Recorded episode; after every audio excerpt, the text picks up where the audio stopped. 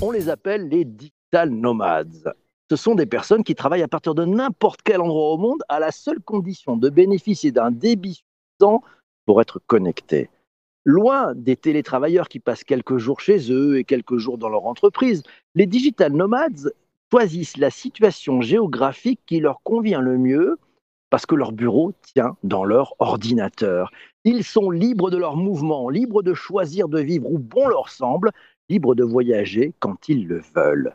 Qui sont-ils? Combien sont-ils? Quels sont les métiers qu'ils ont choisis leur permettant de tourner le dos au traditionnel métro boulot dodo ou à son plus moderne boulot visio dodo. Comment vivent les digital nomades? Est-il vraiment enviable de travailler de l'autre bout du monde avec à quelques mètres de son ordinateur une plage idyllique, les neiges du Kilimandjaro, un magnifique lac de montagne quelque part au nord de l'Italie ou encore une forêt de singes en Indonésie? Les digital nomades, c'est un statut et une façon de vivre et travailler dont il faut rêver ou un miroir aux alouettes qui demande des qualités humaines et organisationnelles que beaucoup ne possèdent peut-être pas. Pour bien comprendre, les digital nomades et ce phénomène que le digital nomadisme change en matière de futur du travail, l'invité de cet épisode du podcast est Benoît Raphaël, fondateur et président de Flint Media, un patron qui a quitté Paris pour diriger sa start-up à partir de l'île de Bali à plus de 12 000 kilomètres de la France, de ses clients et de ses collaborateurs. Bonjour Benoît en direct de Bali. Bonjour PPC. Heureux de te retrouver, euh, heureux aussi de faire le lien. Il y a, il y a un peu plus d'un mois, tu es venu dans podcast nous raconter finalement de, bah, ton, début d'aventure. Tu as, tout quitté pour, euh, pour partir à Bali. Un mois après, euh, on en est où? Et puis, tu as, rencontré plein de digital nomades. Qui sont ces gens? Est-ce que tu peux nous en parler un peu plus? Oui, bon, c'est vrai que c'était une expérience quand je suis parti un peu sur un coup de tête euh, en avril, hein, le 1er avril, et puis ensuite je suis parti quelques semaines après. Je me suis dit, je me laisse deux mois, et puis après deux mois, ben, je verrai bien ce qui se passe. Aujourd'hui, euh, il n'y a pas photo. En fait, j'ai aucune raison de, rentrer, aucune raison rationnelle. Finalement, je me rends compte que c'était la décision la plus rationnelle que j'ai jamais prise pour plein de raisons. Parce que tout euh, dirigé aujourd'hui euh, en ligne, je vais beaucoup mieux, beaucoup moins de stress. En fait, quand je suis parti, euh, je me suis posé la question avant. Je me suis dit, qu'est-ce que je ferais si je devais mourir dans un an? Euh, Et finalement, bah, je ferais exactement ce que je fais aujourd'hui. Donc, c'est un petit peu le déclic euh, qui m'a amené ici. Et c'est vrai que j'ai découvert. Alors là, je suis à Bali aujourd'hui, hein, à, plusieurs milliers de, kilomètres. C'est en Indonésie. C'est vrai que c'est un endroit où il y a beaucoup de personnes qu'on appelle les digital nomades. Ça représente plusieurs types de personnes, mais euh, ce sont donc des personnes effectivement qui travaillent euh, soit en freelance, soit parfois pour leur entreprise en télétravail. Beaucoup sont, indépendants. Euh, il y a quelques Français, il y en a beaucoup là à Bali. On a à peu près une trentaine, donc je les ai rencontrés, j'ai avec eux. Souvent, ils sont assez jeunes. Il faut savoir que par exemple les, les digital nomades, même si ça représente des réalités différentes, euh, aujourd'hui c'est 35 millions de personnes dans, le monde, euh, essentiellement des Américains, plus de 50% sont Américains, euh, un peu moins sont français, à peu près 3% qui sont français aujourd'hui, mais ce chiffre ce nombre a doublé dans les deux dernières années. Donc on voit qu'il y a effectivement un effet Covid, confinement assez facilement compréhensible qui a provoqué cette euh, cette grande migration, si j'ose dire. Bah, 35 millions, c'est impressionnant. Euh, de- tu, tu en côtoies, euh, toi tu démarres hein, dans ce digital nomadisme, si on peut dire. Euh, tu, tu as commencé à en côtoyer. Qu'est-ce que tu as repéré comme, comme caractéristique dans leur état d'esprit?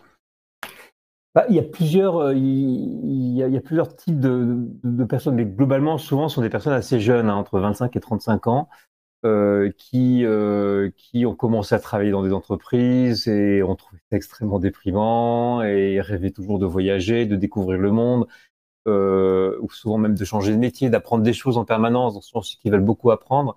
Euh, et ce sont, et ont réalisé que d'autres personnes faisaient ça.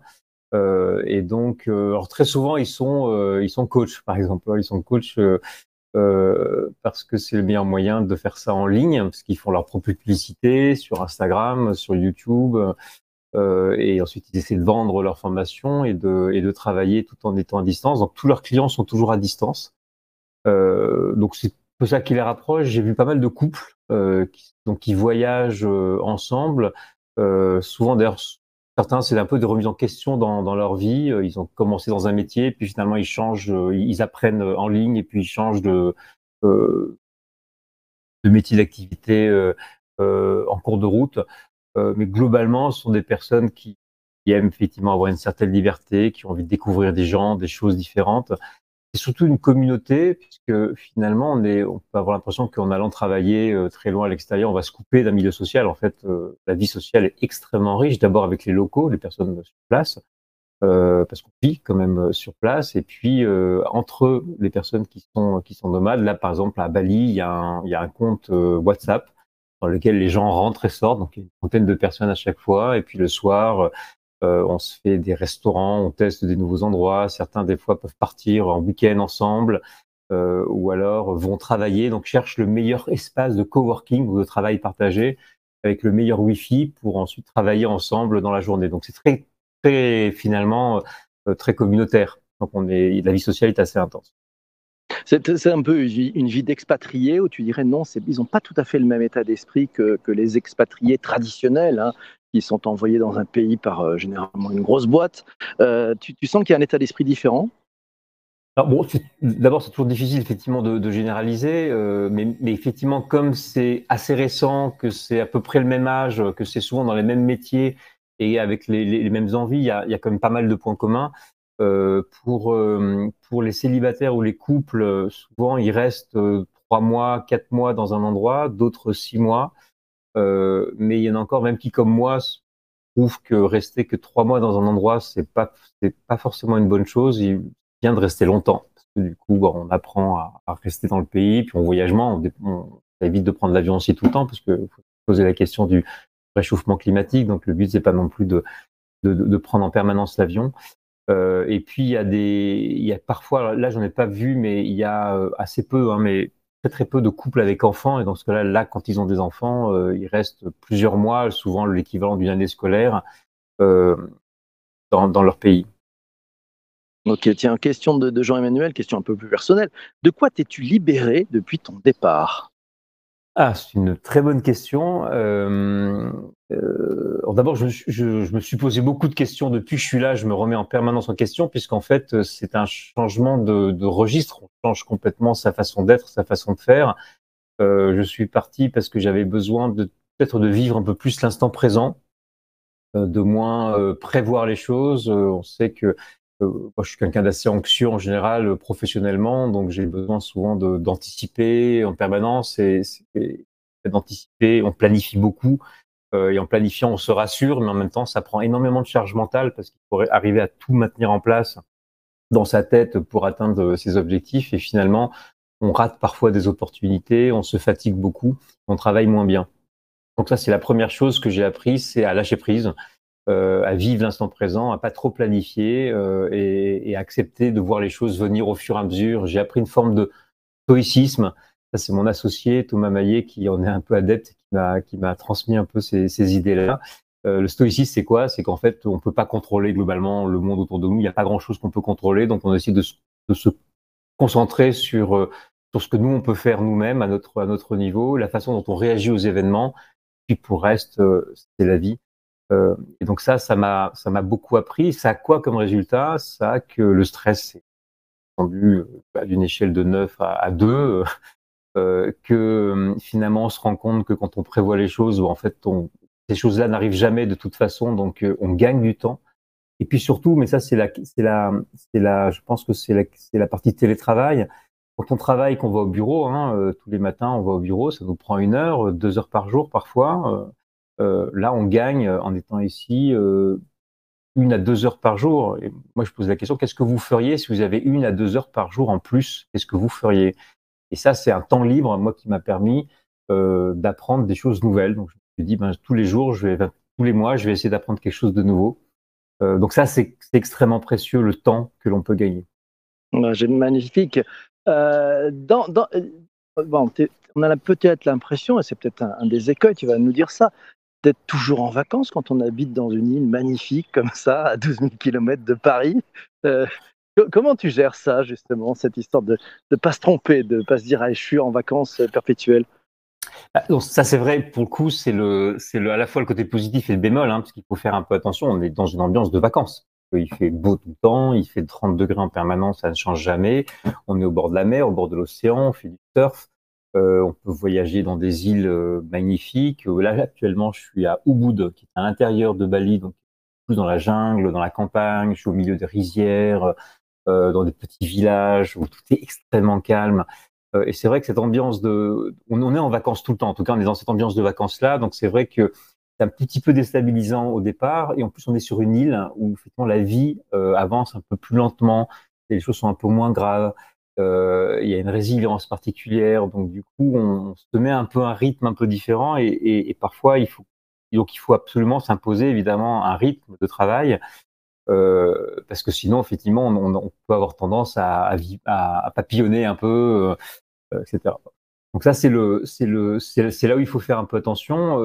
Et, pour ça, il y a des routines en fait. Alors comme on a plus de temps et le fait qu'il y a un décalage horaire aussi avec la France fait que on peut concentrer en fait toutes ces activités de rendez-vous, de meeting. moi, je le concentre l'après-midi, dans ce qui fait le matin pour les Français. Moi, j'ai toute la matinée pour moi, mais beaucoup de temps. donc, je consacre deux à deux heures par jour pour moi uniquement. Donc, je me lève tôt et je fais que des choses pour moi. Je me déconnecte complètement. Et ensuite, je fais toute la partie du travail que j'ai pas le temps de faire habituellement euh, et où je peux être vraiment concentré parce que personne vient me déranger parce que tout le monde dort. Euh, et ça, en fait, ça fait que je travaille moins qu'avant. En termes de temps, je travaille moins qu'avant, mais je suis beaucoup plus efficace. Donc, euh, quelque part, cet état de vacances euh, et le fait d'être à, d'être à l'étranger avec ce décalage horaire, ça nous aide quand même finalement à travailler moins, mais à travailler mieux. Fabuleux. Ça, donc, par contre, la clé, on voit bien, hein, c'est les routines. C'est, effectivement revenir Oui, c'est dans un- des routines et c'est un point très important. Donc, ça, c'est actionnable pour celles et ceux qui, qui seraient tentés par cette aventure. Tu leur donnerais quel conseil?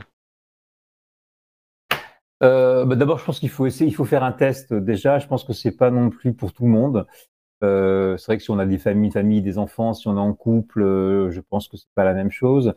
Euh, le fait de partir comme ça et de lâcher son appartement, ses affaires, parce qu'on part avec un sac. Hein. Euh, Moi, je suis avec une grosse valise. Euh, là, comme j'ai redéménagé, j'ai rebougé, j'ai réduit ma valise en deux encore.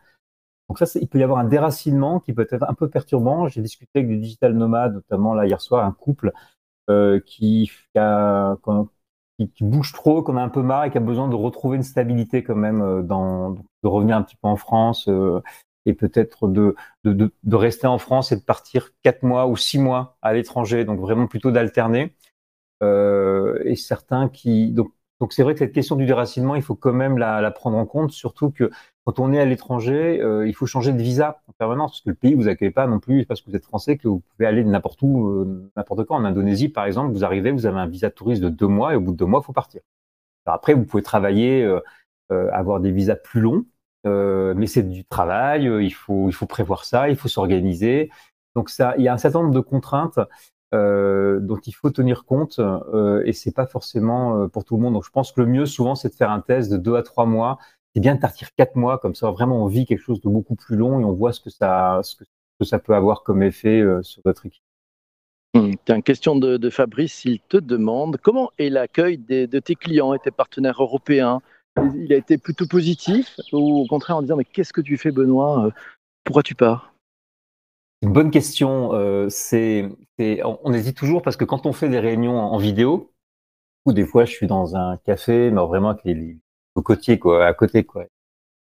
Et, et je sais pas trop. Des fois, ça peut énerver en fait. Ça va vous donner l'impression comme ça que ça énerve. Les jaloux, Euh, les jaloux. Non, c'est jaloux. pas vraiment. Euh, certains des fois comprennent pas bien. Ils me disent qu'est-ce que vous faites là? Je dis bah je suis à Bali. Ah bon, vous êtes en vacances? Non, je suis pas en vacances. Je de, de partir. Euh, Ah bon, mais je comprends pas. Qu'est-ce que Parfois on, on comprend pas. Certains aussi en face, des fois, on peut le voir sur les réseaux sociaux, euh, ont l'impression que je vis dans un luxe permanent, euh, alors qu'en fait, je dépense euh, euh, 30% de moins d'argent qu'avant. En fait, donc je vis dans, ça donne l'impression de luxe, mais parce qu'en fait, mais un, loyer coûte trois fois moins cher qu'à Paris. La bouffe coûte beaucoup moins cher, donc, euh, mais ça, mais parfois c'est pas forcément bien compris. Euh, et ça peut donner effectivement, on peut, avoir des réactions un peu de jalousie ou d'agacement, euh, etc. Euh, mais en fait, j'ai fait la semaine dernière une vidéo où j'ai raconté justement pourquoi j'étais parti, ce que j'ai découvert, ce que j'ai appris en rencontrant aussi les locaux, parce que ça me donne aussi beaucoup de recul sur ma façon d'aborder la vie, l'économie, la crise, etc. Et j'ai eu énormément de retours, beaucoup de questions, plus d'une centaine de questions, toujours très bienveillants. Donc l'important c'est de raconter l'histoire et d'échanger, mais et des fois j'avoue que je, je, mets un fond derrière ma caméra pour pas, pas une tu mets à fond avec des buildings parisiens de la défense, comme ça les gens sont pas jaloux. C'est bien vu. Dernière question, parce que cet épisode du podcast touche à sa fin. C'est la question qu'on a posée dans ce podcast. Euh, Benoît, selon toi, le digital nomadisme, c'est un phénomène qui est appelé à exploser Je pense que c'est clairement euh, quelque chose qui fait partie des métiers du futur, en tout cas de la façon de l'organisation du travail du futur. Le télétravail, plus généralement, hein, là, on a parlé de 35 millions de personnes dans le monde. Le télétravail, c'est 50 millions de personnes qui sont en full télétravail. Euh, c'est beaucoup moins d'aller-retour de banlieue à, la ville, c'est beaucoup moins de stress, c'est, une façon de travailler différente. Euh, c'est aussi une façon de, de, s'ouvrir aussi aux autres, de s'ouvrir au monde.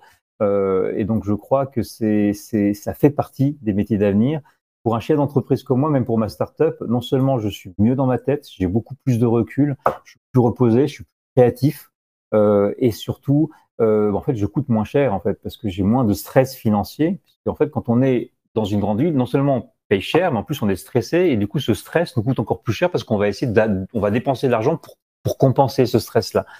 Donc, je pense que c'est clairement euh, aujourd'hui euh, euh, un phénomène. Et dire pas mal de pays commencent à le prendre en compte. Hein, L'Italie vient de créer un visa digital nomade. Et à Bali, l'Indonésie est en train de réfléchir à un, visa spécifique pour les digital nomades de 5 ans.